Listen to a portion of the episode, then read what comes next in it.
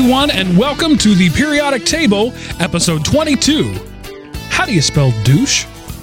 Recorded May 3rd, 2012, and brought to you by Element Opie Productions. ElementOpie.com.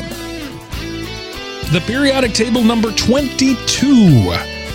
The titanium episode, because titanium is the 22nd element in the periodic table. Titanium is a lustrous white metal when pure, and the minerals are very common. It's a strong metal with a very low density, therefore it's lightweight and very strong, stronger than steel, easily fabricated, and has excellent corrosion resistance. It also burns really brightly in air, um, and will burn in nitrogen. So it's great for fireworks. So it's good for body armor and fireworks. Welcome, everybody, to the periodic table number 22. My name is Mark, and with me this week we have uh, three people you've heard of before and one you haven't. Uh, so starting with uh, the old hat there, Mr. Shawn Kibel. Hey, Shawn, what's up? I am wonderful. Tomorrow's Friday, and I really need Friday this week. You know, after we do the introduction, I will tell you about my Friday story real quick. But uh, let me go ahead and introduce you to uh, Mr. Chuck Not Jolly, known as Night Star. Welcome back, Chuck. Hi, how y'all doing? And uh, Corey Knapp, who's with us in uh, ethereal voice only. Hey, Corey, welcome back. Hey, thanks for having me. He wasn't too mad at me for insulting him about being blind last time, so he came back. yep. and we have a new one with us tonight. Um, you know, I, I I called called him out on the show last week. I said, "You send me three stories, I'm going to bring you on the show." And he he sent me more than three stories this week and last week. So I called him out, and we have Mr. Wise One, also known as Gordon Lee. Hey, Gordon. Hey, Mark. How's everybody doing? And this is Gordon's first podcast, his first Google Hangout, and his first Skype call. So we're just popping cherries left and right this week. Show title. yeah, that's, that's, there, there you go. Matter of fact, yeah, I need to get on that. Let me see. We, ah, there we go. Okay. All right, so yeah. let me tell you about my Friday. So t- it's we do do this on Thursday night. So uh, it, it's Thursday afternoon at uh, at my school. It's about four fifteen. Uh, I work at a high school, and there I'm working on this particular uh, teacher's computer, and and I look around and realize we're we're like the only people there, and people don't usually leave quite that early. They don't usually just bug out. So I thought it was a little interesting, uh, but I didn't really pay a lot of attention to it. I thought maybe there's a, a ball game or something everybody's trying to get to, and uh, I made some comment that what I was doing on her computer uh, was was going to take longer than I was willing to wait. I said I'll just come back tomorrow and and look at it then, and it should be should be finished by then. She said, "Well, I'm not going to be here tomorrow." I thought, oh, "Okay, well, I got plenty of time." And then she said, "Are you working tomorrow?" Why? Why wouldn't I? It's Friday, May the fourth. Why? Why wouldn't I be at work? Turns out tomorrow's a school holiday. I didn't know that. Oh. Uh, it's a it's one of our bad weather days in Texas. You're required to to build two days into the schedule for bad weather, and if you don't take those days uh, for bad weather, they just they just become random holidays. So this this is a bad weather day tomorrow. I didn't know that. I would have been sitting in the parking lot at uh, you know I, I, usually get there about seven before anybody else anyway. So I would have gotten there early tomorrow. I'd have gone to my office and started work, and like nine thirty, I'd have looked up and said, "Where is everybody?" Right, and then I would have realized it's a day off. yeah, we had ours. Uh, it, this was definitely a nice year for this, but uh, probably two, three weeks ago, and we uh, they they put one, they tacked one on the front of a weekend and one on the back end, and we had a four day weekend. So uh, that was really nice. Yeah, that's what my kids did. They had a four day weekend uh, around Easter. Uh, and, but we've got this Friday off, and then another Friday in May off, and I'm fine with that. I just somebody should have told me because I would have right. felt like such an idiot. and I and I told her, I said, somebody's got to tell the tech guys these things. Shawn, I used to depend on you to tell me that because you'd come in on a Thursday and you'd be all excited. Welcome to E Friday, you used to call it, and you'd be all right. about, big about, yeah, I can't. I'm looking forward to this three day weekend. And I look, oh, okay, thanks for telling me. But now that you're not there, yeah. I don't have anybody to tell me these things anymore. See, I was worth something.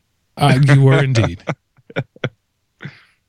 So uh, to start off the show, that I, I was listening to myself on another show, and I realized I need to strike the word "so" from my vocabulary. It's my my ah, standard ah, yes. transition. I say it way too often. So so tonight I'm going to strive to strike so from my vocabulary. So anytime I say it, everybody yell at me. We'll we'll make that like Pee Wee's Playhouse, like the, the the word of the day. When I say so, everybody go ah, and maybe I'll remember. All right, It's a good thing we don't have to take a shot. you would be Say- slobbering drunk in ten minutes. Yeah, it's it, it's the same. You know, it's kind of like along the same lines as the Florida thing. You know, every time we mention Florida, we have to take a shot. That would uh, we'd never get through the show. That's right. All right, Mark. So uh, I'm struggling. I'm our- struggling. I was trying to lead in, but I couldn't find a way to do it without the word so. Yeah, I, I can get you there. So so So. see, I can say it. Uh, this is what our second week of doing this. We're gonna throw the bacon bit in there, and who knows? We may do this. Uh, it seems like there's no shortage of bacon products or things that we can and throw. and out there, this was so- suggested by Wise One. The article this week is one he submitted, so he's going to have to do it. So, Okay. uh, Gordon, it's all yours. Well, I said so.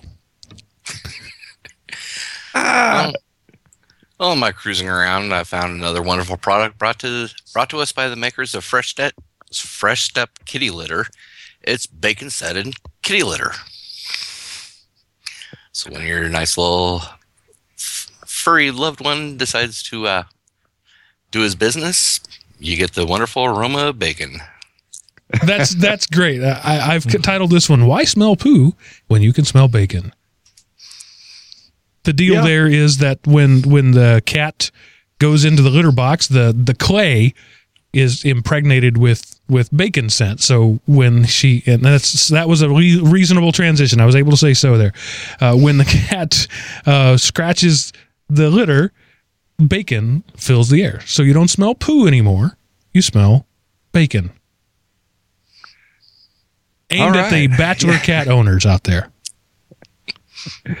yeah, that's uh, I don't know the psychological damage of that one might it might just ruin it for me. I, I don't know that you know smelling that and then you know because it's kind of like a, a Pavlovian thing, right? I mean, over time, I'm going to start to associate Right. the smell of bacon with cat crap. You know whether Yeah, Element nine sixty six in the chat room says those are not two scents I want to associate with each other. right. Uh, well, I'm going to keep us on the uh, the bacon line. Uh, so this show, I, I think this is really going to be the the central pivot point for this. Of course, uh, we are. Uh, you know, putting it out there to the whole network, but it's the bacon bracket, bacon madness, and uh, I, I cut off the uh, nominations May first, and uh, I filled in a few extra uh, spots. So we have a 16 uh, item bracket. Uh, you can find it over there at elementop.com on the forums. If you'll go into the general forum, you'll find the bracket, and I have put a link to both the bracket itself and a link to the um, the Google form where you can uh, make your vote. So get on over there. Uh, if you're in the chat room, I am pasting the link to it right now. Uh, get on over there and vote for your favorite bacon products. So uh, there's a couple of interesting ones. Let me uh, let me just pop back in here and Seriously, people, you have to do this. Sean is hinging his entire faith in humanity on this one stupid little uh, thing that he's done in the forum. It's all Well, he and we- thinks about. It's all he talks about. Every time I talk to him, he mentions the bacon bracket. You really have to do this, or he will be a broken shell of a man. Well, and let me tell you something interesting because I was making this bracket out and I noticed that um, probably close to half the bracket is uh, products from J and D's, uh, the makers of Bacon Salt and Baconnaise and and whatnot. The bacon coffin. Right. So I, I got this all filled out and got it posted and everything. And then I realized, you know, we're basically doing some free advertising for them. So I shot an email off to them and just said, uh, you know, hey, if you want to cross promote this, please feel free to do so. You know, try to, uh, uh, you know, get some marketing on our side too. And I got a response from them today, and uh, the lady, she was uh, like the head bacon guru or something. You know, these companies love to give funny titles nowadays uh, but she's forwarding it on to their marketing department. So I'm hoping that we'll get a little uh, extra boost from this as well. But uh, just looking over the the bracket, some interesting matchups. And uh, by the way, the seating was completely random. So what I did is I just listed them out. I listed out the the whole 16, and then I used a random number generator. uh, and assigned those numbers just from the top to the bottom. And this is just the way it fell. So there was no preceding or ratings or anything like that. Uh, one that's killing me, Mark, in the uh, in the first round is uh, number three filet mignon against number thirteen bacon burger dogs. Oh wow! Yeah, that was an unfortunate uh, matchup. Uh, I mean, you know, w- you always say that, but you you know they're going to have to probably meet up eventually anyway, right? Right. That's like Victoria's Secret runway show versus Super Bowl. Uh, it's it's a hard thing. You, they're both awesome. right. So uh, that was uh, that's the tough one for me on the left side of the bracket, and then uh, let's see, uh, we've got the right side of the bracket's got some interesting ones. Um, not any real anything really tough. I thought bacon, bacon sunflower seeds against bacon envelopes. Uh, I'm I'm curious to see where that one lands. That'll make you want to lick a stamp. yeah, well, you know, I'm like, hey, you know, not that we send a lot of that kind of stuff anymore. I mean, I can't remember the last time I licked an envelope, but I still remember the flavor, and it wasn't good. so, so I think that's a that's a great uh, a great idea. Uh, it's it's probably you know it's unfortunate that they didn't come up with that you know 15 20 years ago but anyway so get on over there to the forums in the general tab and you'll find that uh, that bacon madness bracket and vote for your favorite bacon Moving right along to the first news story. This is not one that I'm going to link to because you probably all seen it. It came up at uh, dinner tonight when I was out with my family. Uh, before the show, the guys were talking about it, and that's tanning bed, uh, bed mama. Um, it's all over Facebook. This lady uh, allegedly took her daughter to a tanning bed, and um, she's what five years old, something like that and and I I don't know the story. I don't know anything about it, but it it frustrated me when the the people around the table were crucifying this woman um, in absentia about about a Facebook post. They don't know anything about anything about anything, and so it just uh, it. I, I don't want to even talk about this woman so much as just the societal norm of convicting people based on you know a reshare. And you know click share if you think this woman is a terrible mother. And 5 million people click share. They don't know nothing. And and the point i made is uh, let's say it's true let's say she did take this five year old daughter and give her you know a standard half hour or whatever it is in a tanning bed that is roughly the same amount of uh, radiation that my seven year old gets when I let her play outside on a hot summer day. So if you're going to call this woman a bad parent, you got to call me a bad parent for the same thing. Yeah. Um, I don't know. I mean, and now that you know, it seems like the it seems like the truth's coming out. I mean, this is all over the news, but uh, is the fact that it didn't even occur. Uh, so there again, I mean, it drives home what you said, Mark. Is people jump on this and just automatically convict people in you know, just out there in the social media, and uh, before there's even really any evidence of anything. Yeah. So it sickens me. I don't. It just ticks me off to no end. And to look at the the woman, the there's a picture posted in the uh, the chat room, and and and again, uh, I'm not going to post it here. Just just Facebook tanning bed, and you're going to find it. And clearly, this mom has issues. She she has made herself look not even human anymore. Uh, and so Right. people are assuming that because she looks like that, she must be turning her daughter into that as well. And I I just think that's wrong. Okay. I just think Yeah. the media jumps on everything so quick. You know, it seems more and more often they these stories they love to just jump on them and keep them going, keep you know the fire going. I heard a similar argument recently about uh, you know the Avengers movie uh, comes out tonight at at twelve oh one tomorrow or late tonight. The new Avengers movie comes out and and uh, people were talking about you- you're going to go see people standing in line in costumes or whatever. And somebody was making the point that yeah, there are going to be 300 people standing in line. Four of them will be wearing crappy hand, homemade Thor costumes with uh, aluminum uh, foil mallets, and those are the people that the the media are going to go talk to. And and the guy was bemoaning that, and the the other person's response to it was, "Yeah, it's called interesting. Nobody cares about the 40 year old father of three who has his teenage boys there to watch a movie with. That's not interesting." So it's because we are so interested in the bizarre that the media feeds us what we are asking for. Good yeah, point, yeah. you're right. Yeah. Well, i didn't stir up any controversy at all. all right, beginning with our first show, and this one is uh, Shawn put it in there, but I uh, like two people forwarded it to me. We have a lot of, of repeat stuff here tonight. A lot of people are sending me stuff, and that's awesome. But as soon as I saw this story, I thought of Shawn and his great love of all things Apple. So, Oh, Shawn, yeah. I will let you begin with the Whiz Kid. I uh, yeah, I definitely love this story, and uh, we I, I work for a school district, and we have a number of these setups.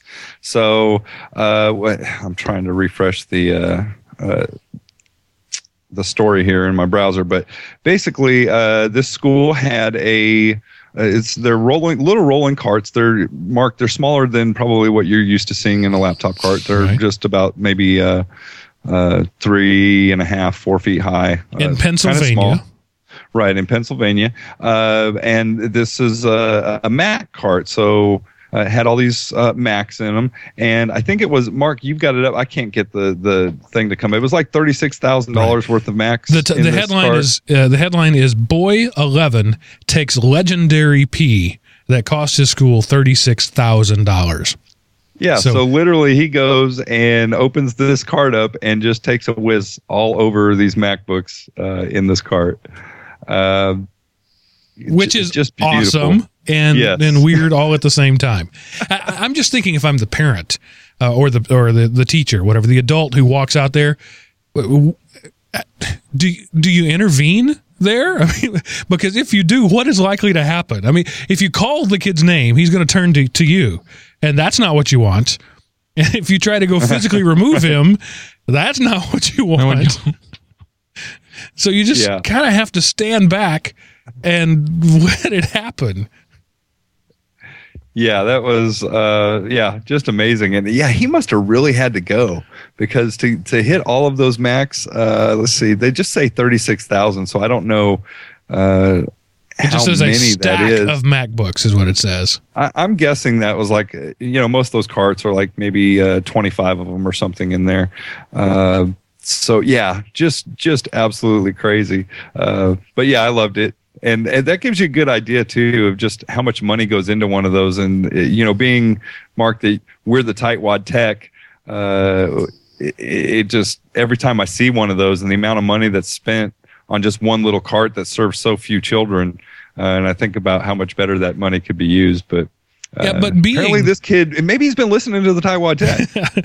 Being a tech, I'm looking at it thinking they're going to bring that cart to their tech and say, "Can you fix these?"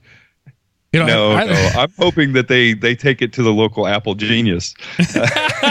yeah. roll roll on in there and say, Rolling it in uh, there. "Can you can you fix these things?" And then I want to see him as they're cracking them open, going, "Well, they got wet inside, but this isn't. Wait, this isn't water." what is this? Is this Gatorade? What is what, what was spilled on these? So you know, uh, smell it or yeah. something. They go, Uh, eBay at the new Apple iWiz now on gold. yeah. He was just practicing his William Tell, you know, and shooting apples. Oh wow! How long you been sitting on that one, Chuck? Uh, That was awesome. I just, And my my next story here, I'm calling. Well, it lasted more than four hours, and this was sent to me again by a number of people. Uh, this is in San Francisco. Uh, a California man is filing a lawsuit against uh, BMW, uh, the motorcycle maker. They make cars too, but this this particular uh, about motorcycle. Henry Wolf, 52 years old, claims he suffered an injury during a four-hour motorcycle raid uh, ride in May 2010 uh, according to the lawsuit. The lawsuit says that he was riding his 1993 BMW uh, motorcycle, which was fitted. yeah, I'm such a tech. Was fitted with a Corbin Pacific seat, and he suffered a severe case of priapism. And priapism, in case you don't know, is a boner that won't go away. Go away. He's had an erection for 20 months. Oh no! For Oh. 20 months. And once that happens, there is there is only one treatment for priapism, and that is to stick a needle into the penis and drain the blood out. And that may or may not be um, effective. The blood may just come right back in. Well, yeah, but not only that. I mean, I've got to think. Uh, you know, I mean, if you cut off blood flow to any part of your body uh, for very long at all, hours, let alone twenty months, uh, that part of your body is not going to be any good anymore. I mean, I'm surprised it didn't just fall off. Show title. I'm surprised it didn't just fall off. Wow. No way. So there's no follow up. I mean, we don't know what ultimately happened to this guy. Well, the the suit is ongoing. Uh, it says he got medical opinions uh, from three different doctors and experts in priapism at the University of California, San Francisco. Uh, he claims that the injury was caused by the ridge-like seat on the miter- motorcycle. It says he is now unable to engage in sexual activity, um, which is causing him suc suc substantial emotional and mental anguish.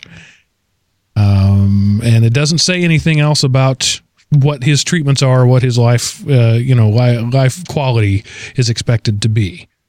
Uh, You know, uh, I heard about his wife just last week. She died from a permanent spine. Yes, yes, the happiest woman on the planet. Although it says she's he's unable to engage in in sexual activity, so maybe it's painful. I don't know. But And it isn't says this- that he went no, under the BM procedure, and ever since it's left him impotent. Oh, is that it? Is is that what it said? I missed that. Yep. So he went and had the procedure, and they drained the blood, and now it won't go back. So, which is worse, having one that won't go away, or not being able to get one? Use it. Yeah, I mean, if they told me that, I'd just be like, "Hey, doc, just leave it the way it is." Just leave it. Yeah. can, can I get some Tylenol? Let's move on. right. Maybe he can And go back Viagra for doesn't have a another leg to ride. stand on. Oh, maybe he can go back for another ride. Thank you, Chuck, for that excellent potential show title. okay. Wow. That hurt in so many ways. Moving right along. How do you follow that up, honestly? This is a cool one, which, which is, uh, it's kind of one of those um, Hallmark Hall of Fame movie type stories that didn't quite have the ending you expect. Uh, a, a man by the name of Steve Carter uh, was browsing an online uh, website of missing children. He himself is adopted, and uh, he doesn't know really anything about his adoption process. He doesn't he doesn't know anything about his past, and so just because he wanted to, he, he started looking through uh, a site of of missing children, and he found an age progressed photo of him of, of an ins- infant, and it looked exactly like him. He's 35 years old now. He's a software salesman. Uh, he was adopted at age four from a, an orphanage in Honolulu, and they don't know anything about it. Uh, he's grown up. He's got married. He's you know he's working on a family of his own, and um, then he finds out that he is missing. So he goes back to Hawaii and uh, finds out about uh, his family, and they're, uh, you know, it wasn't one of those eager, I'm so excited, let's all hug it out, and now we're a family thing. Um, he said that his the family doesn't doesn't quite know how to take it, and he doesn't quite know how to respond to it either. It's just kind of like, oh yeah, hey, by the way, you're sort of my parents and stuff. Wow. So did they? I mean, so he must have been abducted at some Right, point. or by his I mean, mother. the people who raised him, right? by his mother. Uh, he, uh, according to his father, who is now got his own family and, and other kids and stuff, uh, he his mother took him out for a walk one day and never came back. And uh, according to orphanage records, it was about three or four weeks later he was uh, turned into that orphanage. So they don't know what happened in that three week time span, but a woman brought him to the orphanage, presumably his mother, and left him there. And so his dad, you know, they went out for a walk. Hawaii's not a big place, so uh, you know he's he's been uh, it was a re- very long walk. Wow. They did a DNA test, and they found out that it was in fact, you know, it's all true. His his biological father father had reported him missing, Um, and you know uh, they don't really know anything about it. He just knew that he was adopted, and his dad just knew that he was missing. And they now, 35 years later or 31 years later, they're putting all this together. Kind of a neat story, uh, in a weird Yeah. kind of way. Yeah. Wow. What do you what do you say to that? I don't know. That's that's uh, that's got to be devastating though. Well, I, you know, uh, 31 years ago it was devastating. Now, I I don't know what you would would- feel about that. No, I, guess I think I'd be and everything. devastated. I mean, the the person who basically I thought was, you know, my I mean, hopefully loving mother all my life. Uh, I find out that she basically was, you know, a child abductor. No, no, no, And- no. He didn't live with that mother. He was sent to an orphanage and adopted by an American, uh, Ah, okay, okay. by I a family living in the mainland, not American. Hawaii, Hawaii is America, uh, but no, he was. He was. His mother left him at the orphanage, and he's been adopted since then. Okay. So yeah, some disturbed lady abducted him. Then she realized she couldn't handle it. Well, the disturbed lady was his mother, his biological mother, mother. right? Oh, okay. I was Were you listening for the last three minutes of the show, Shawn? Well, I've been distracted. So I was thinking there was some abduction in there somewhere, so I had that uh, grilled into my mind. His biological mother took him out for a walk and never came back.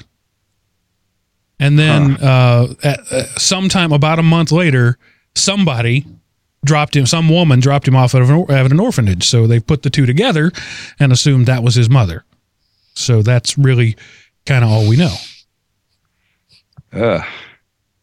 I don't know, even just to find all that out.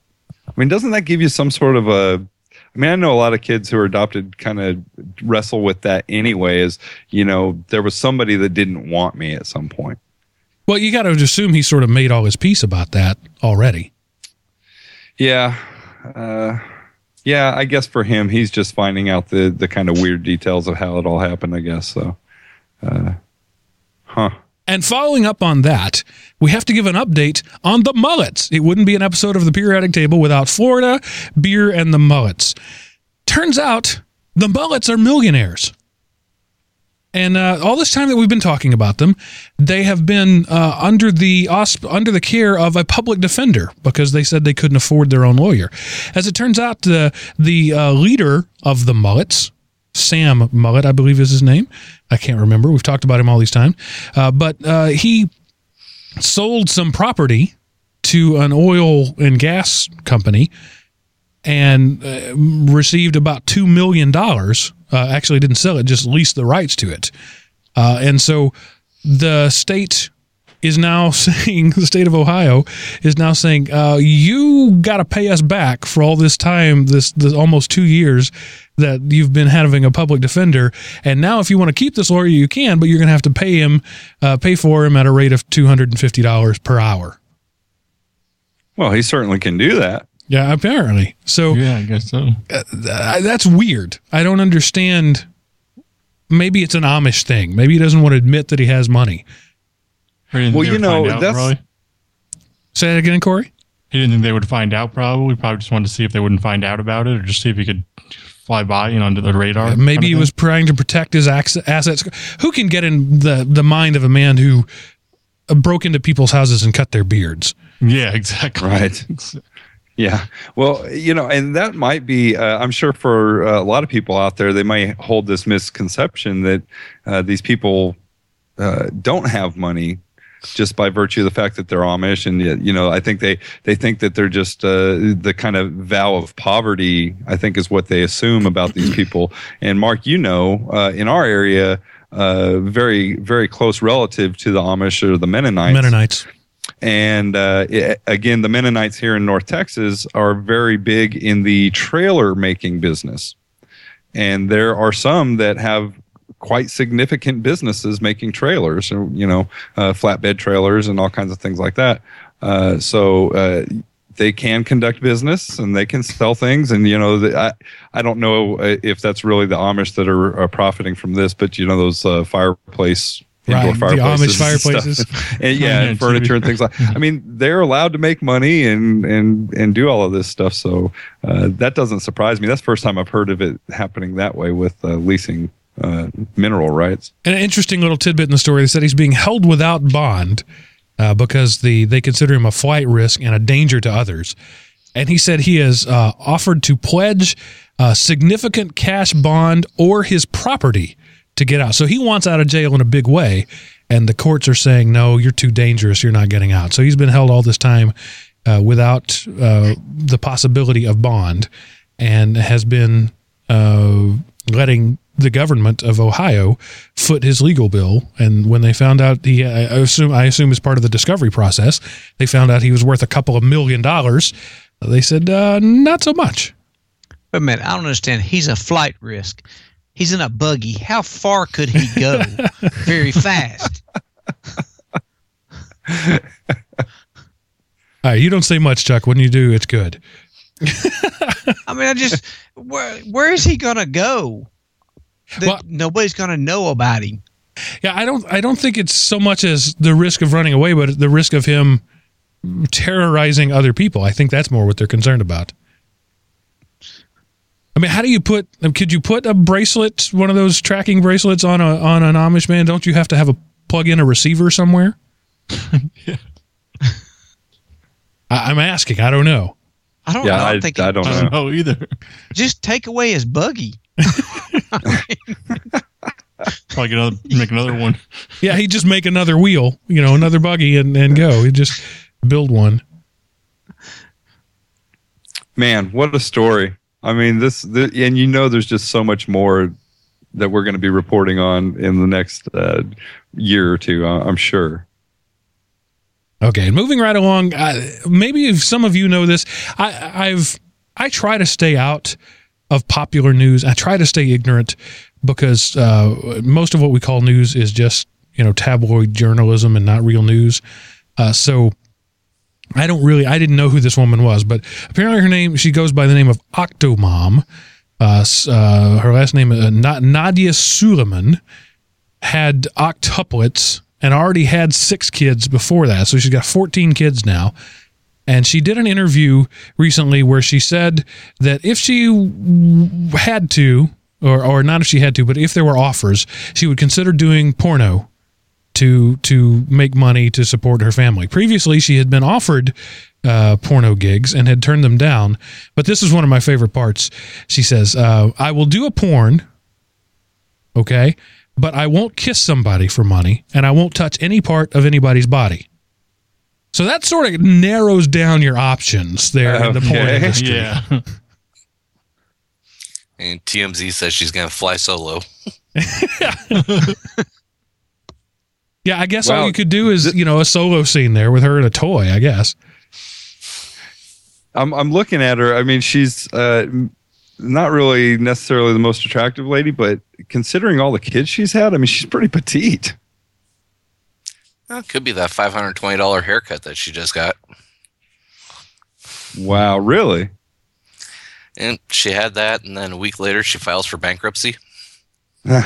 well, if you're going to get a $520 haircut, do it right before you file for ba- Yeah. bankruptcy. Yeah.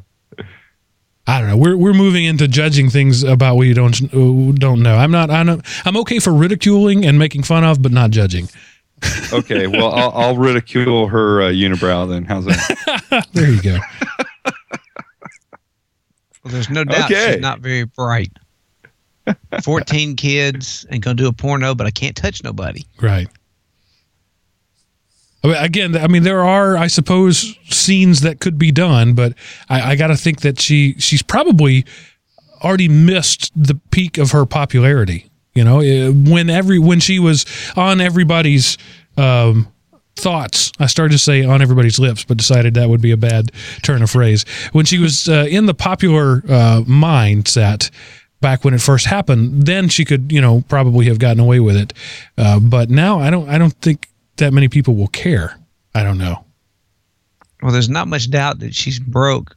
She said the octuplets are over three years old and they eat every two hours. Wow. Yeah, somebody's I always eating. That makes sense. With 14 people, somebody's always eating. Uh, there's some chatter in the chat room, chatter in the chat room, uh, that say she's had some plastic surgeries, a couple of surgeries, so maybe that's why she looks so good. So it sounds to me like she had a windfall of donations and money and that sort of stuff, and now that's all dried up, and she's realizing she doesn't actually have any skills or capacity to support her tremendous family. So really, the only choice at this point is reality television. You know, the the Duggars, as I understand, are leaving their time slot. So there you go. Yep. Okay, moving on to the next one. Uh, this one is just funny, a- and I'm calling it "Sometimes Honesty Isn't the Best Policy." Um, in Naperville, where's Naperville? Is that no? It's not Florida, is it? Really? Uh, Can't be. yeah. All right. It took us a while to get there. I know. We're There- heading south. Yeah, there's a lot of Florida this week. I just like to, to to move into it funny like that. So basically, what happens is this man was allegedly clocked, uh, a young man, 21 years old, Zachary P. Ramirez, uh, was clocked at driving 111 miles per hour in a 45 mile an hour zone. Ooh. Yeah. Now, I don't know what the rules are in Florida, but in Texas, that's go directly to jail, do not pass go territory. If you're going more than I think 40 miles over the speed limit, it's not a ticket; it's the back of a police car. So, uh, 111 miles per hour in a 45. So, Mark, that, I mean, that's surely not enough for this story to make our show. There's got to No. be more to the story, right? Oh, of course not. Of course not. so he was caught speeding, and when the police pulled him over, in this was my awesome thing, 1994 Honda Prelude, which makes me think this story is bogus, because really, how could you go 111 miles an hour in a Honda Prelude? Oh no, you could. Those uh, those '90s Preludes were were kind of sporty. Yeah, 20, it's 94 Honda Prelude, so it's 20 plus years old. Anyway, when the cop pulled him over, he asked him why he was traveling so fast, because, you know, that's a reasonable question to ask. The response? For sex. He- like he had a hookup to get to Yep. or something. Yep, he had Yeah, a he get had a there. hot date, and he was running behind, and he was trying to get there for sex. Okay, sir. Thank you very much for stopping. You have a good evening. Yeah. Just slow it down a little bit. Slow it down a little bit. right. No, it says the uh, the officer uh, found 0.2 grams of marijuana during a search. Uh, so he's facing charges of going 40 miles per hour over the speed limit, and he was charged with possession of less than two and a half grams of marijuana, reckless driving, disobeying a traffic light, and being stupid. Uh, no, I added that last part.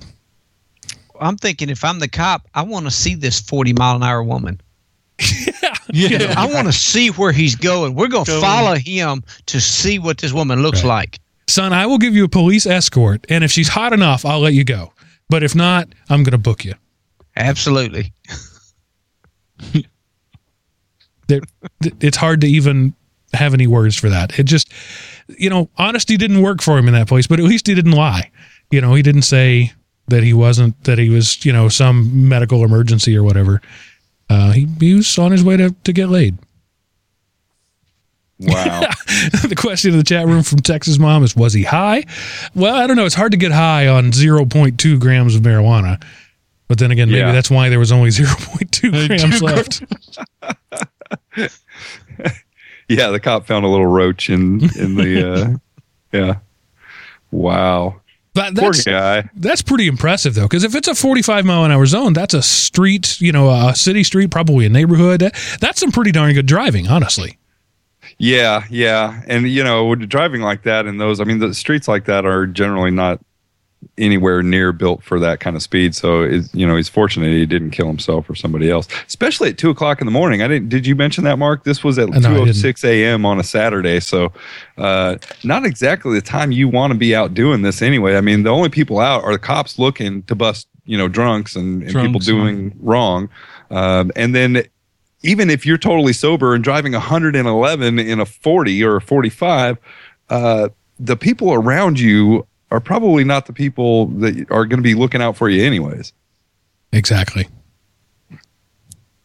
All right, the next story I have is comes out of New Mexico, uh, and I just thought this was interesting and bizarre. It's I don't really know that it's anything you can. Uh, Sorry, I had to read this uh, comment in the chat room. Texas mom said, he, "Did he just find out she was ovulating and he had to be there right now?" That's funny. He's 21 years old. Probably not. 21 years old and smoking a joint. Definitely not. All right. So the, riding on a motorcycle seat. So the next story is uh, from Las Cruces, New Mexico. This, I think, is both clever and creative and reprehensible all at the same time.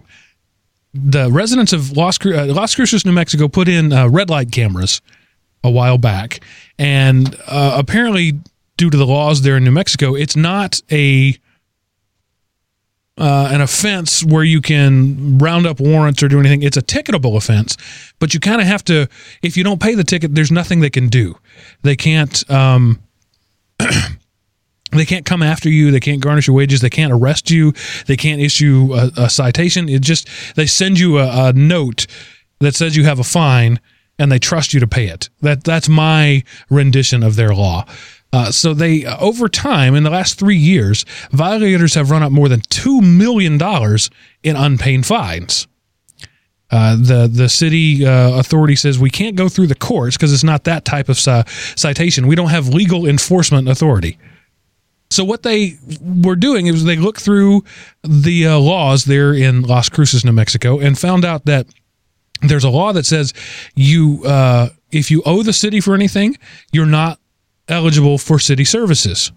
So they're sending these people letters saying, until you pay up, we're going to cut your water off. No pay, no pee. Oh, Wow.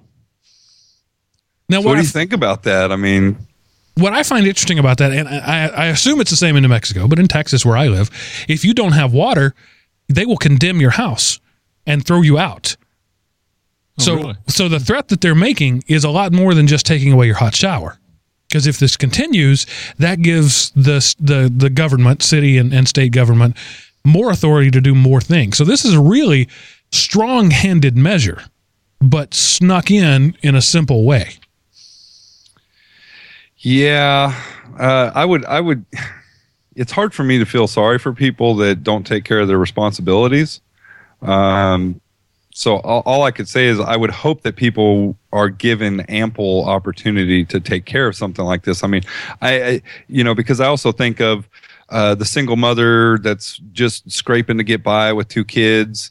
Um, and she gets one of these, and let's say, you know, the, generally these these things aren't that much. At least not here in Texas. It's, you know, maybe ninety bucks or one hundred and ten dollars or something. But uh, to the single mom with two kids, that's a lot of money. Um, so at least you know I, I would hope that they're giving them ample time to you know work it out or maybe uh, even giving them opportunity to uh, negotiate it or something uh, wow they sent everybody a letter. Uh, and I'm just going to cherry pick it. It says, according to the rules, uh, you are hereby advised that unless the fines are paid or other satisfactory arrangements are made with the city on or before a certain date, the city would terminate all current city provided services, which would be water and maybe gas, depending on how gas it too, goes. probably. right? Yeah. It's water, Yeah, and sewer, trash. gas.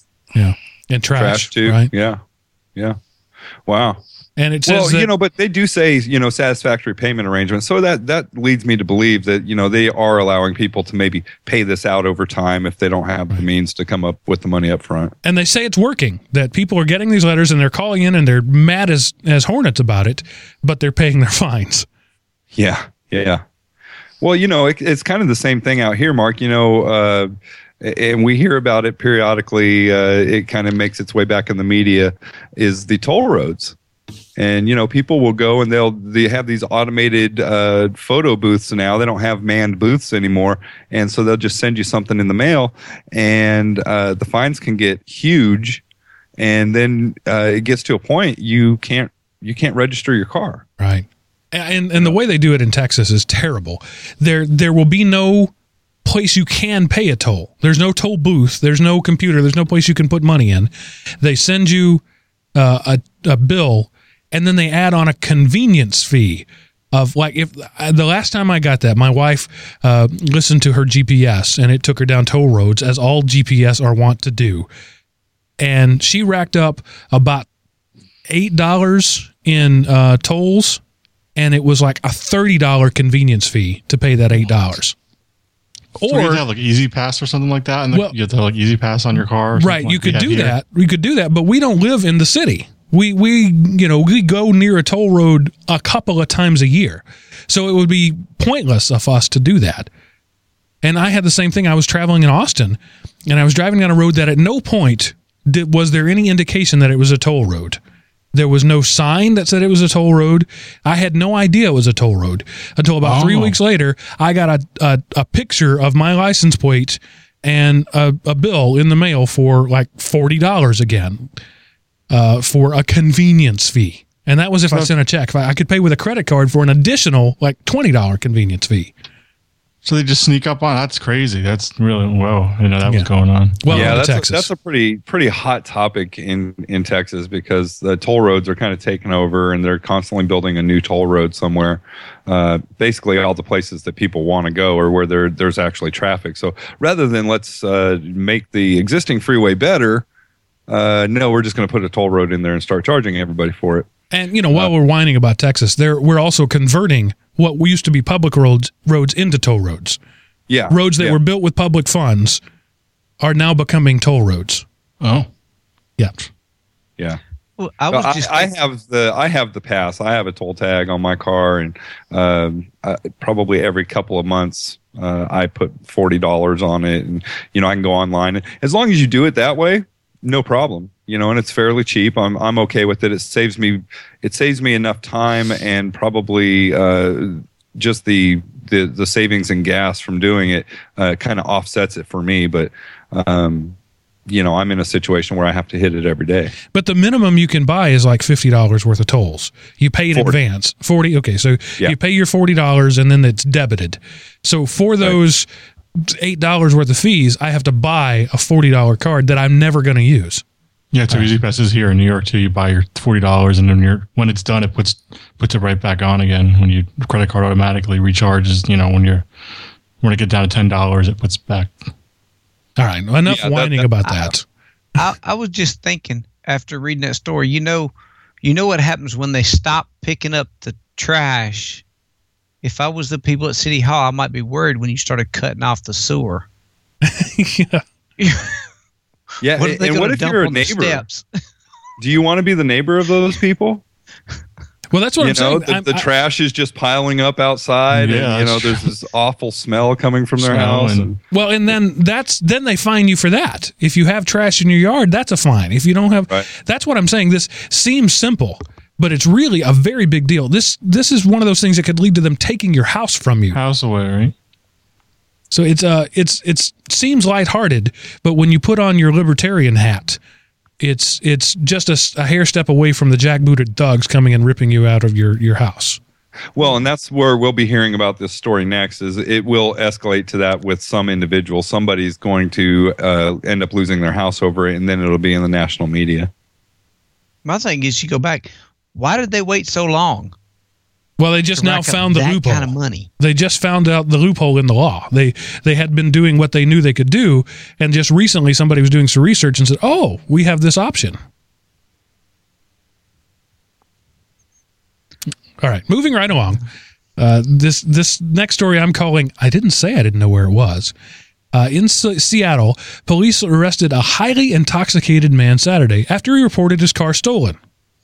Well, you think that's unusual? Uh, he said he uh, he called the officer. He called nine one one uh, and reported uh, this car stolen. Which I'm not sure nine one one is the way to go. with That, but that's what he did. Uh, and the he told the police the the place the the car was last seen or where it was taken from. So the police responded and they found his car there with him in the passenger seat.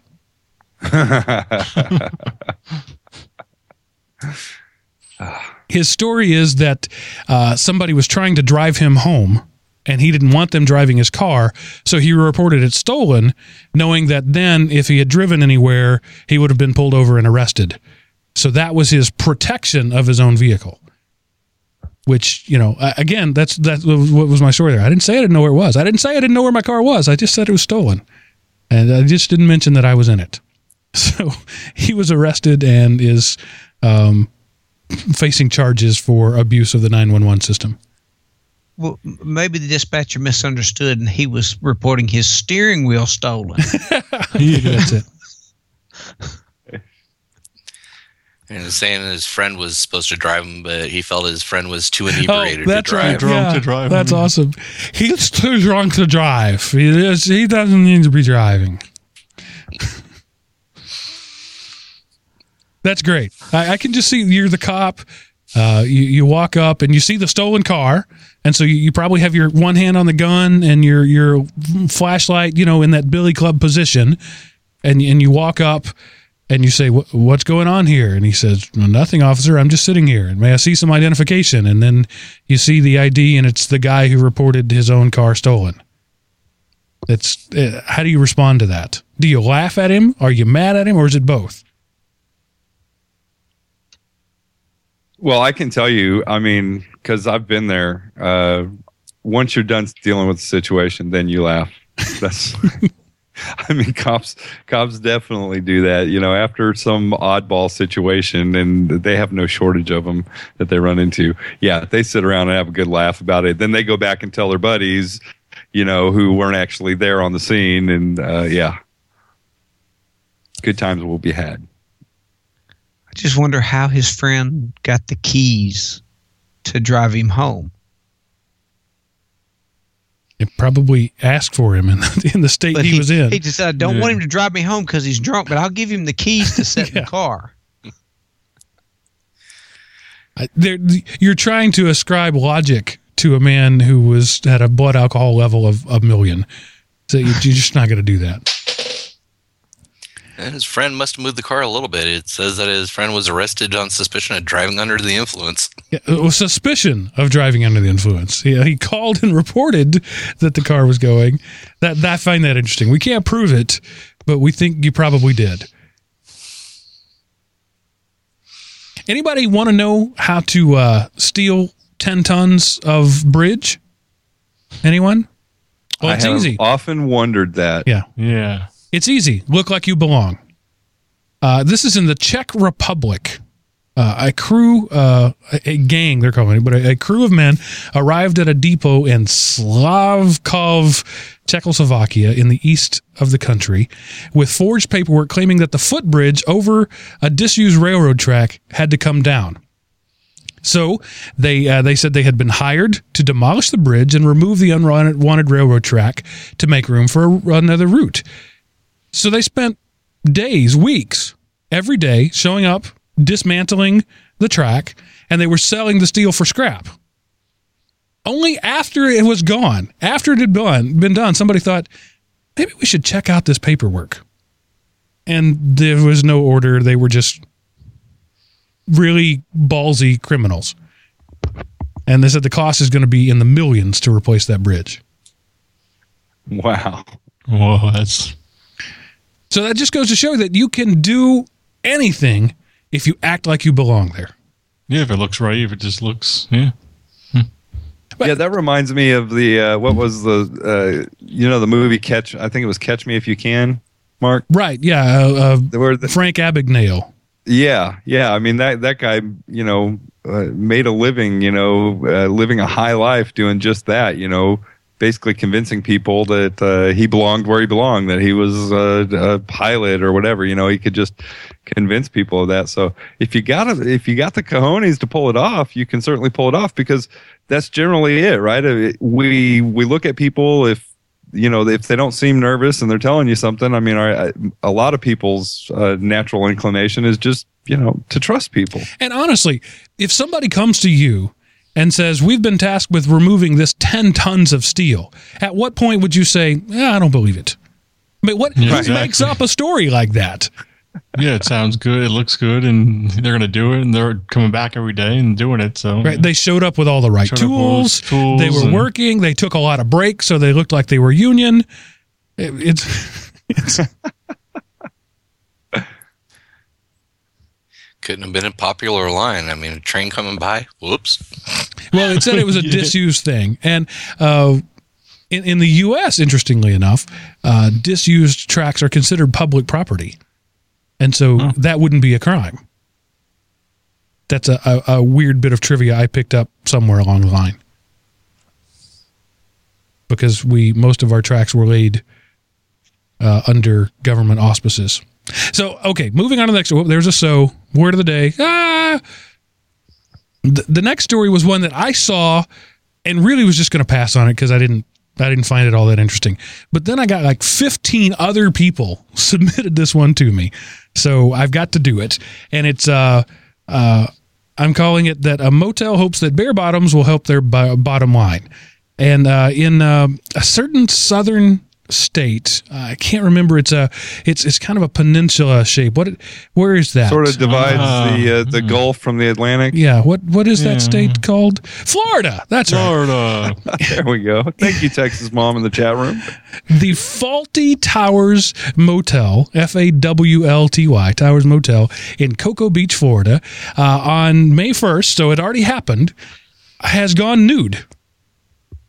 And the owner, uh, Paul Hodge, uh, first had to convince his skeptical wife uh, that that he was a good. No, honey, honestly, really, th- this is for the business. I want to bring naked women in here for the business, honestly. Uh, and then he had to convince some neighbors. Uh, but the idea is that it's a, it's a surf area, and there's a lot of young people around there. And he thinks that by being clothing optional, um, you can make make some money. And and this is my favorite part about it. I love this.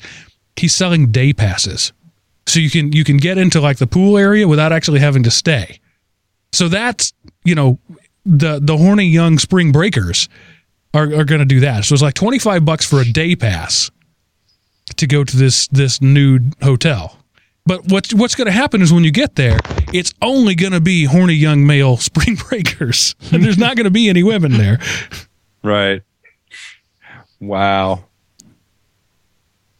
you So- know, I'm just thinking. I I keep wondering how this can possibly be. You know, all these things from Florida, and I think I got it figured out now. So you have two weird people.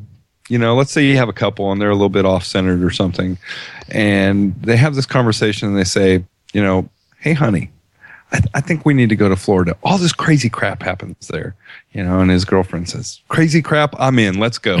so you just you have all those people from at least you know the the southern states, maybe or you know this half of the United States, but they just flock to Florida. It, it, has got to be something like that. Uh, you know, I, at first I thought it was the humidity. Now I, I think it's just there's just it's a magnet for weird people. Maybe it's the uh, the Bermuda Triangle. Maybe there really is some sort of magnetic weird thing going on. So there's a, an another thing in there that the, he's got a little bar, a, a topless bar, not a topless bar, but a topless bar, where you can buy access to the bar just by buying drinks, so you don't have to pay the the twenty five dollars there. Um, so it's not considered like a nude business. It's it's clothing optional, so it's not a sexually oriented business, and so he doesn't have to deal with any of those permits says the guests uh, could, however, still face criminal charges of indecent exposure if they if they set foot or technically their private private parts outdoors. So if you can be seen driving by, that's indecent exposure. If you're within the confines of the walls of the hotel, you're fine. Okay. Weird stuff. Welcome to Florida. Take your pants off. Another show title. Yeah, I'll get that one in there. Actually, Texas mom in the chat room says says no, says no windows. Actually, windows are perfectly fine. Nothing wrong with windows. Because if somebody looks in the window, that's their business, not yours. So you can have all glass walls on your house and walk around naked, and that's not indecent exposure. oh, It's only when you step outside. Now, right down the road in Sarasota, Florida, what do you know? Another Florida story. Uh, a man realized that leaving your child with alcoholic babysitters is probably not a good idea. Um, a grandmother and grandfather are facing numerous charges for towing a plastic toy car from behind their F- SUV with their grandchild seated inside. Oh wow. oh yeah. Oh. According to the arrest report, a Sarasota deputy on patrol spotted the SUV on Sunday pulling a small plastic Hot Wheels car with a seven year old girl inside. The car was connected to the SUV with a dog leash tied to the trailer hitch. The vehicle was traveling about five to 10 miles per hour, and the woman was riding in the rear with the hatch open, cheering the child on. The little girl had on a bathing suit and no protective gear. The deputy immediately pulled the vehicle over, and in the arrest report states that the driver of this SUV, 49 year old Paul Baroni, had a strong smell of alcohol in him. Baroni told the deputy his driver's license had been suspended for 10 years due to DUI. and at first he only had two or three drinks. Then later he said he'd drink, uh, drink a little more, but he wouldn't say how much. Uh, he refused to take a field sobriety test. The woman riding in the back, 47 year old Belinda Baroni, Berloni, uh, also reportedly was intoxicated. And she knew it was dangerous to toy the car, but they were just having fun and had been doing this all day. Wow. The child's father was called to the scene and reportedly became very sad, upset, and said to his mother, Are you effing stupid? You should know better. I, I'm almost willing to call him the effing stupid one at this point. Yeah, because the very next line in this story is the father told investigators he believed both grandparents have a drinking problem. So let me leave my kids. So let me leave them. my kid with you. Yeah. Right. That just blows my mind. Investigators Wow. say the child was unharmed in the incident. They were training her to be a NASCAR driver. She was practicing drafting. Drive fast, turn They left. doing. Yeah, that's Now- what they were doing. when I was a kid growing up, and a couple of days a year in, in the part of Texas where I live, we usually have some snow and ice. And one of our favorite things to do was to tie stuff behind a truck and be dragged around on it. Now, we're talking teenage years at this point. Uh, a, a great thing to do would be the hood of an old car. You could lay on the hood and be dragged around by it. Uh, but we were stupid kids doing stupid kid stuff. We were not nearly 50 years old and towing a seven year old. Uh, in fact, that stopped when a friend of mine, a classmate, got his finger wrapped up in the tow rope and it pulled it right off. So we all decided that wasn't a good idea anymore. Texas mom in the chat room says that uh, his her dad used to attach the sled to the lawnmower. Lawnmowers go two miles an hour, not ten. What bothers me about that is, you know, you can't stop that thing. So if they stop, the little plastic car slams right into the bumper. Slams right into the bumper, right? Yeah, that's possible. Or, you know, if, uh, because I, I was looking at the car, they've got pictures of it. Uh, you know, that little girl could cut the wheel on that thing or something. It could flip over on top of her and be and dragged then- along. Dragged on. and dragged along. Right. Yeah. At least for a little bit. I mean, you know, uh, it might only be, you know, 15 or 20 feet, but it, it's, yeah. Gosh, that's dangerous. The mugshots of the grandparents are awesome. They they look like they are um, in an altered state of reality in many ways. I don't know. It's one of those things that probably sounds like a really good idea when you're drunk. Wow. Okay, there's got to be something brighter uh, in our future. Well, here. here's something stupider. Uh, watch Glee, no degree.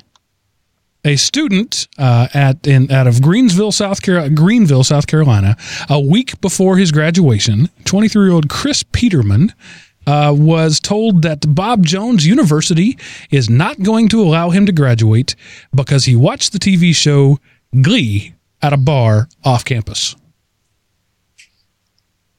What? Yeah. He, it's a it's a very conservative Baptist school. Their rules are that there are no television or radios on campus. He's been there for more than three years. He's lived under the those rules. Fine, that that's fine. Uh, and uh, they're allowed to watch television off campus. So apparently, there's a bar nearby where students go to uh, do things that you shouldn't be able to do, like drink and watch television. And a another student narked on him, said he was watching Glee he says he's a big fan of Glee, watches it every week, and now they're going to. Re- they gave him. Uh, he uh, they have a demerit system. if you have 150 demerits, you're suspended from school. Apparently, he's had some trouble before, but when this incident was reported, they told him that he was going to. Uh, that, that he was reported that he had been watching Glee. They issued him 50 demerits, which put him over the limit, and they kicked him out of the school three weeks before graduation for watching Glee. What about the person who turned him? What about that person, right? That, I don't know. They probably got a bonus. I yeah. Yeah, television is not okay. Narking is. Yeah, exactly. Yeah, you can't watch TV, but you can sit in the bar. The bar, Bar, was yeah. perfectly fine, Right. but it was watching Glee on there that's what got you in trouble. And uh, the the the statement issued by the university says that we hold our students to a high standard. We expect them to live up to it both on and off campus. They signed an agreement when they they, they became students here when they enrolled. We expect them to stand to it. And honestly, I think they're fine with that. This is not a legal issue. It's a private school. There's no there's no legal uh, issues there. They have every right to do this, but it's you can't deny it's pretty douchey. Oh yeah. That's my technical term for it. Yeah, and uh, you know he mentions that he uh, he formed some sort of silent protest uh, at some point in the future for something else uh, about to raise uh, sexual abuse awareness, and that he feels that they're essentially being douchey to uh, to get back at him. Right. He was on the radar essentially, and this was their opportunity to throw him out. And that's in that Um, situation, the university wait. has all the power. Oh yeah, absolutely. Um, how do you spell douche? Sorry, I'm filling in show titles.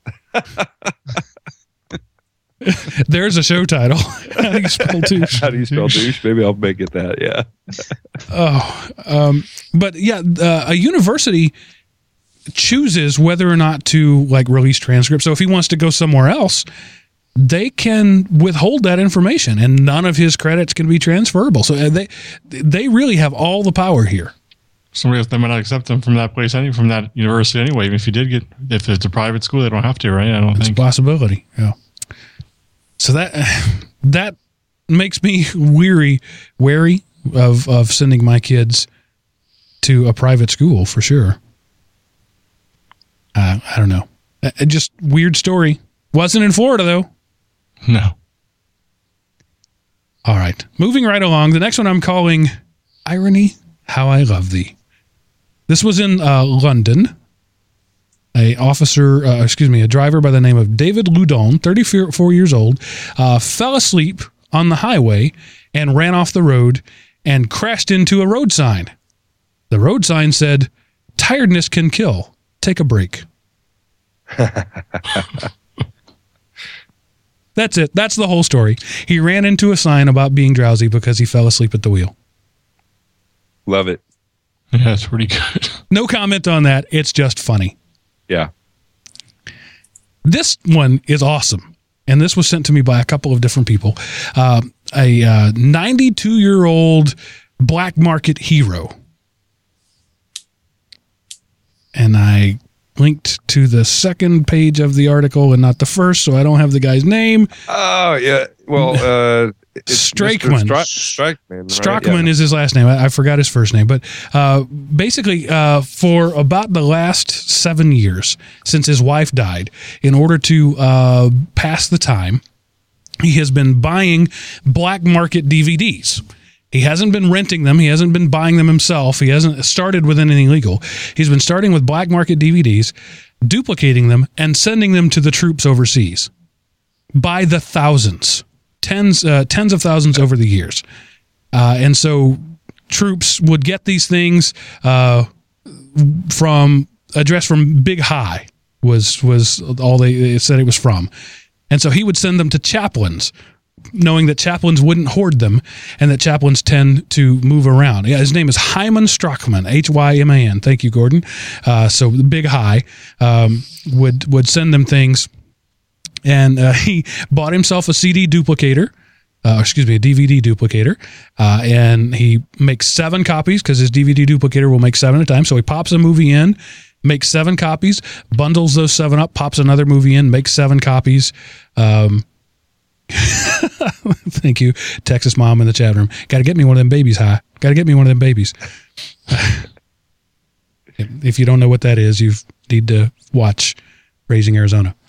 So seven movies at a time, he bundles them up, and he he has figured out the maximum that will fit in a prepaid uh, U.S. postal box, and he packs them up and he sends them off to Afghanistan. And people have sent him back uh, like American flags with their with notes written on it uh, and and pictures and and they call him a hero. It's like we've got nothing to do.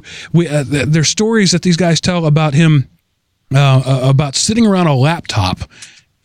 Hunkered down in a, a a tent with bombs going off around them, watching a movie because it's the only piece of home that they get, courtesy of Big Hy. So my he's one of my favorite criminals of all times. Yeah, I think it's It's estimated that uh, between 2008 and 2010, uh, Mr. Strachman sent more than 2,000 DVDs uh, to this one particular captain's outfit. And uh, and apparently the RIAA is aware of it, or not the RIA, but the MPAA is aware of it, but they're leery of suing a 92 year old former veteran of World War II who is sending their movies to the troops. So they released some uh, anemic little statement. We're grateful that the entertainment we produce can bring some enjoyment to them while they're away from home. In I like words, their description. Hardened criminal in black grandpa shoes and blue suspenders that hoisted his trousers up to his sternum. Uh, he talks about uh, he used to do the discs one by one, one at a time, uh, and he would uh, he would go he would travel down to the subway and find a guy hawking him down there. Now he, he orders them online. He's found places online. He downloads his illegal movies, uh, and uh, he says uh, he will time them with the release. Like you know, uh, he'll get something like a a pre-release or, or a pre-edit or something like that, and um, he will send it to the troops so that they get it when it's in the theaters. so the current movies. They don't know about Right. some old movies. One of the one of the uh, soldiers said that he watched Transformers before it had even been released in the U.S. So that's cool. Sa- That's cool. saying man. in February he did 1,100 movies. He called it a slow month. Uh, he hasn't kept official count, but he estimates that he's topped 80,000 discs a year during his heyday between 2007 2008. Since he started in 2004, he's estimated 300,000 discs sent.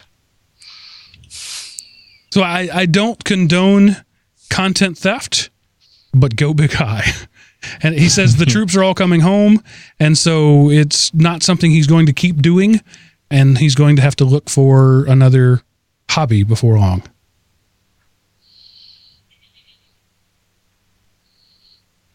Oh, uh, we have a comment from the chat room. Former fat guy says my nephew was in Iraq for a year, and he said they had a community server that had that had quote every movie you ever wanted to see and every song you ever wanted to hear.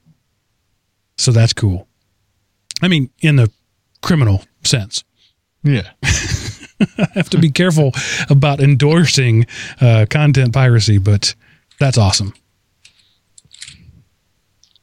And the next story is one that I, I, I couldn't even come up with a title for.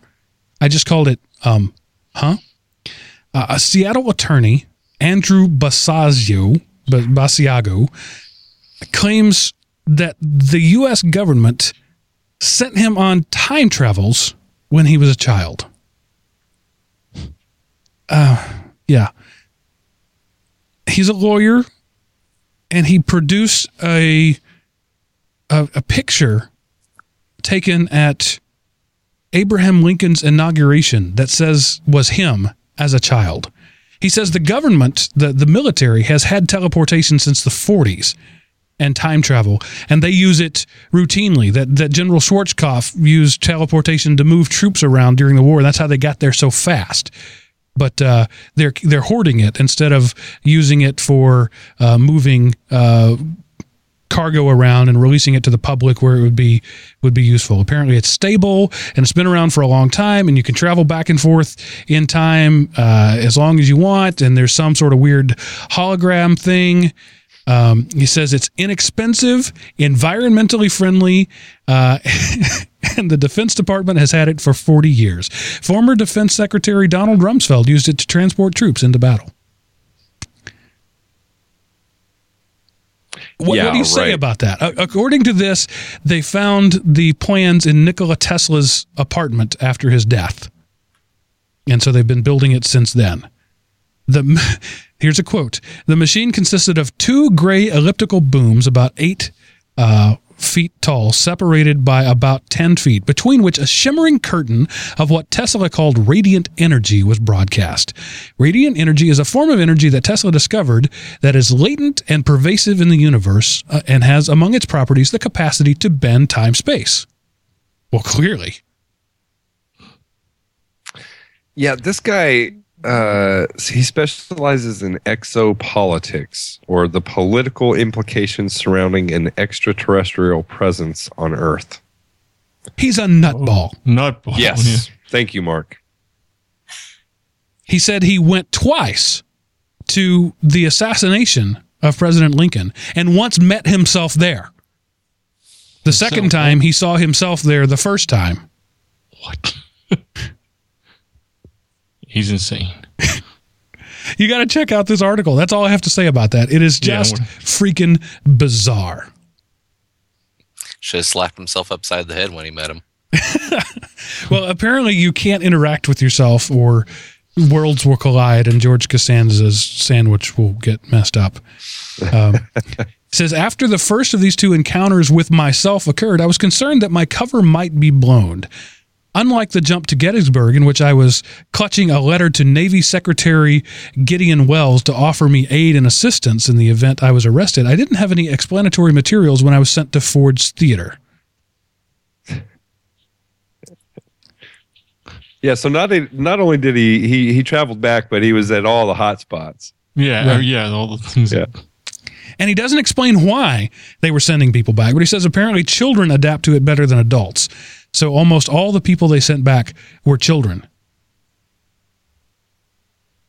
Okay. He said he wants uh, teleporters installed in every major city where people and products could be transported through the time space continuum. This would free up lots of urban space that is currently used by train yards and airports. Of course, there are risks, and he remembers being uh, feeling extreme turbulence while going through the Vortal time tunnel. And he said one tragedy occurred in the early days of the technology in which a child's uh, arrived a few seconds before his legs did. Ouch. okay. Okay, the one thing that that gets me, I, I want to hear the explanation for this. So, how exactly do you teleport twenty thousand troops and keep that a secret? Well, Because I'm telling you, you know, people might, you know, I've I've been there. I've been in the military, and I'm telling you, there's no way in the world that twenty thousand troops are not. It's not going to slip out. Well, they just they teleported an entire Navy ship in the 40s and kept that a secret, Sean. Yeah, I'm believing that one too. yeah. Okay. Wow. Nutball. That, that's one we don't even have to do anything to that one. We, there's no ridicule we need to do. There's no commentary. It's just bizarre on its own. All right, I'm I'm Corey. I'm glad you're here for this one because this one I was hoping that you would be here for. Uh, All right. I'm I'm moving uh, ahead a little bit. Uh, this is in uh, Leicester Park. Again, back in Eng- jolly old England, a guide dog owner was fined 80 pounds, which is about 150 bucks, uh, for refusing to pick up um, his dog's poo. The man is blind. He's be- he's being led around by a god- guide dog. The dog takes a dump, and the officer gives him a ticket because he didn't clean it up. He didn't see it. He didn't know it had happened. Yeah. Yeah, so, so it's weird. I mean, I supposedly I've never I don't have a guide dog, but supposedly what you're supposed to do, I guess. I mean, from what I've heard, you're supposed to take a bag when the dog's ready to crap. You're supposed to take a bag, or I don't know how you're supposed to know. I guess when they you're supposed Well- to put a bag underneath. Supposedly, What, that's what he said. said is the dogs are trained not to do that. That he takes them, he has a little pad, he takes them out before they go, and the dog is supposed to be trained to go there. Uh, but he did have a bag with him, and he, he asked the officer if you just point me to it, and I will clean it up. And the officer refused and wrote him the ticket. And, and Yeah, well- according to uh, the article here, blind people, people with guide dogs, are uh, exempt from this rule for obvious reasons. I mean, that's just a Yeah. I mean, how do you expect a guy to know that his dog has just taken a dump? Oh yeah, no, I Follow yeah, the smell? Yeah, they're supposed. Yeah, this- bl- blind people are supposed to have acute senses. Uh, uh, do you have a super sensitive sense of smell, Corey? Since you're blind, I don't think I have more than anybody. I don't think. how about your hearing? Can you hear flies uh, a a mile away?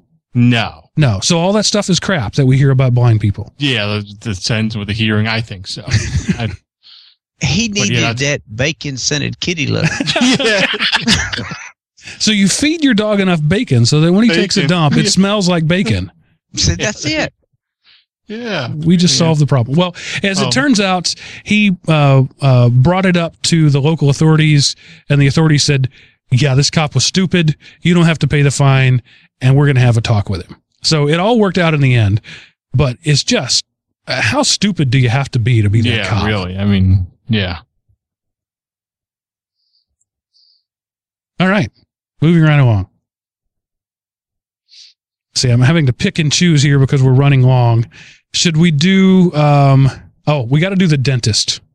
Oh, yeah, that was a good one. Yeah. Hell hath no fury like a dentist scorned. This is also in um, Czechoslovakia, I believe. I thought it was in. Oh, okay. No, let me let me get that right. Uh, it's not in the U.S. I'm pretty sure it's it's Czechoslovakia because well, it's, there is no Czechoslovakia anymore. The Czech Republic, um, Poland. There we go. Thank you for reading the article faster than I did. Uh, a man in Poland. I'm, I'm going to condense it for you. Uh, he he lived with a woman for a while.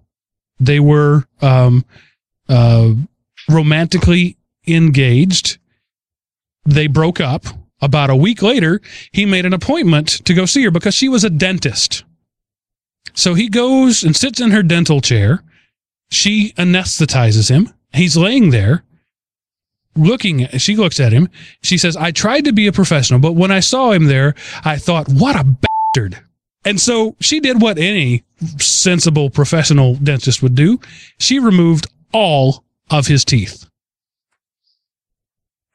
Wow. all of his oh. teeth. His new girlfriend has left him because she says she can't be with a man with no teeth. So he woke up. He is uh, he was numb. She had wrapped his mouth shut so that he couldn't open it, and said, "Well, there were some complications. You're going to have to go see a specialist. Here's his number. Go right now." Well, he didn't. He went home instead, looked in the mirror, and found there was nothing there. Is that how she felt? So that that's I mean, let's talk about the mistakes he made there. Do you go to your ex girlfriend? girlfriend. That's what I was Yeah. thinking. Do And I you go to your ex girlfriend eight days dentist? after you dump her for another woman? Not smart. Isn't there another dentist around somewhere? Surely there are other dentists in Poland. She can't be the only one.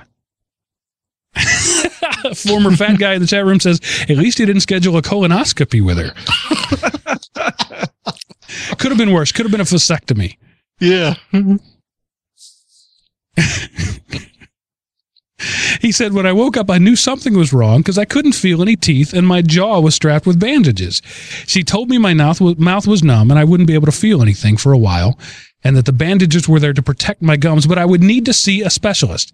He said, I didn't have any reason to doubt her. I mean, I thought she was a professional. But when I got home and looked in the mirror, I couldn't effing believe it. The woman had emptied my mouth. Awesome. yep. That was. All right. We don't have a lot of commentary tonight.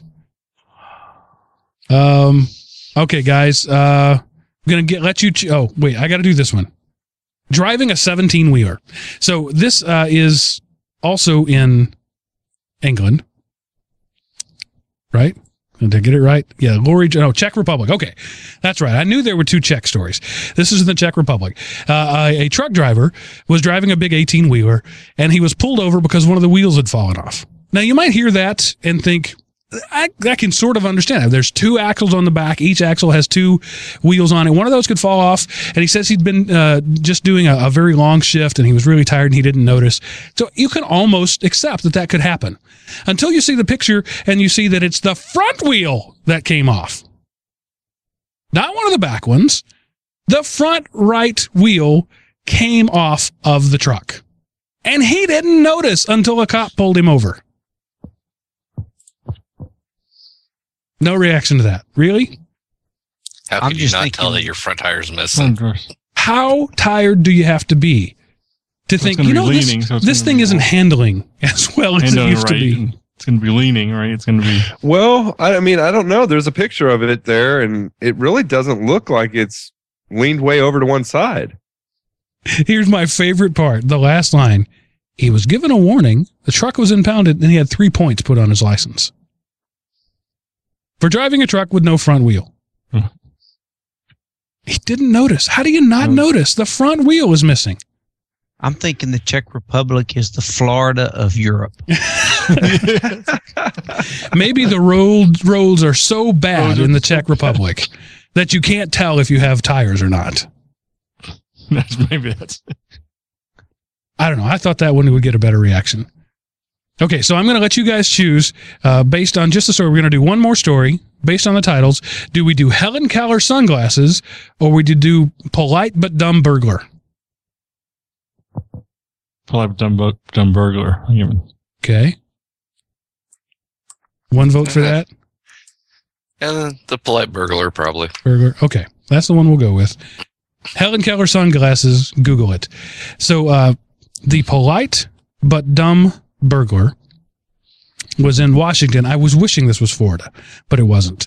In Bremerton, Washington, a uh, uh, a man broke into a house, stole some stuff, and was caught. The people were there when he broke in, and they um, basically, you know, said, "Hey, what are you doing here?" Uh, and says that the the man said, uh, "Boy, you better get out of here. I've got a gun." His response was, "Yes, sir," and he left. Okay, uh, and then he called back a little later that afternoon and says, "Hey, while I was at your house, I dropped a few things.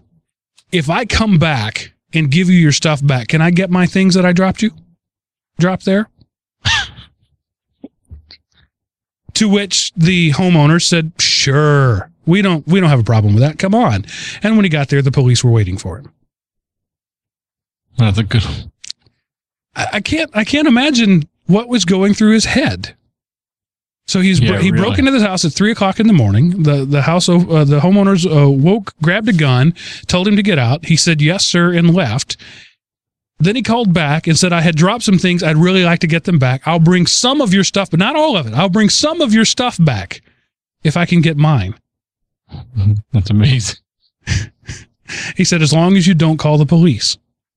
He returned to sure. go through with the deal, and the officers were waiting and arrested him. Uh, and then they said he was very polite through the entire ode- ordeal and even apologized while he was being cuffed. Polite, but dumb. Yeah, you know, uh, it, it seems weird that we see all these uh, these dumb uh, offenders, you know, lawbreakers. But you know, if you are true, I mean, there are dumb people in the world. You know, it take it takes all kinds. So, I mean, if you're that dumb, I'm, what else are you going to do for a living? yeah. You know, I mean, it's not like you you, you can't even make uh, burgers for McDonald's. I mean, you you you just don't have the capacity. So, yeah. Another Yeah, great really. story we don't have time to go into, but I, I encourage you to Google it. Uh, I probably should have led with it, but I forgot it was there. Uh, a fellow by the name of Daniel Chong, a college student at uh, uh, University of California, San Diego, was swept up in a drug bust. Uh, he was just there. He wasn't one of the drug dealers. He was at the house. The the uh, DEA threw him in a holding cell and forgot he was there for five days. Oh wow. Yeah, I read about that. I read about that. Yeah. Yeah, no food, Lawsuit. No food. no food, no water, no toilet. Had He, drink he, he drank his own urine to stay hydrated. The only thing he found to eat in five days was a bag of meth that somebody had left in there. You got to figure out how that happened. How that happened? How did that get Um, in there? Right?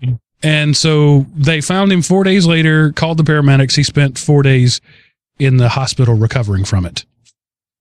So the, the story seems a little fishy in a lot of a lot of ways, but the facts Yeah. are there. The facts are he was picked up, and the facts are four days later they called the ambulance and took him to the hospital. So, um, it you have to acknowledge those facts. But uh, it says that he could hear people in the cells next door. He could hear conversations going on, but when he yelled, they couldn't hear him. That seems a little weird. That sound can only travel one way through the cell. But you know, again, the facts are he was arrested, and four days later he was taken to the hospital for severe uh, malnutrition and dehydration. Wow. I said I wasn't going to cover that story, and then I did. All right, guys, we are quickly approaching mini series status here. So let's quickly wrap up and uh, just go around the horn here and tell people where they can find you should they be more interested in the brilliant minds here at the periodic table. Corey, we'll start with you. Uh, P O R T C O R E Y on Twitter, Port Corey. Port Corey on Twitter. Mr. Gordon Lee. You can find me on the Element OP forums as Wise One. And he's pretty much there all the time. Mr. Chuck Jolley, how about yourself? I am Nightstar on Twitter. Nightstar on Twitter. Mr. Kibel? Yes, sir. Yes, you can uh, find me on Twitter. It's sh- at Shawn TX, S H A W N T X. Uh, Facebook, facebook.com slash Shawn Kibel. Uh, I'm on LinkedIn and Google Plus, and you know, if you Google Shawn Kibel, you're going to be able to track me down. Of course, the best way to track me down would be the Element OP website. In the bacon bracket, because he's That's watching right. that like a hawk. That's right. Don't forget to vote for your favorite bacon. And my name is Mark Cockrell. Mark Cockrell on Twitter. You can find me on Facebook. But again, the Element OP forums is the best place to find me. And I haven't plugged it on this show yet. I am working on a book. If you want to be a podcaster, if you ever have any uh, desire to do that, or know somebody else who wants to be a podcaster soon, my audiobook entitled The Podcast Handbook will be finished. I, I'm almost finished with the first draft, and then I'll have to rewrite it, and then I'll have to produce it and edit. Okay, so maybe not that soon, but I just want to get that out there. Look for it where better downloads are available, something like that. Thanks for being with us, guys. Thanks for being in the chat room, chat room people. And I will say that ends this episode of the Periodic Table.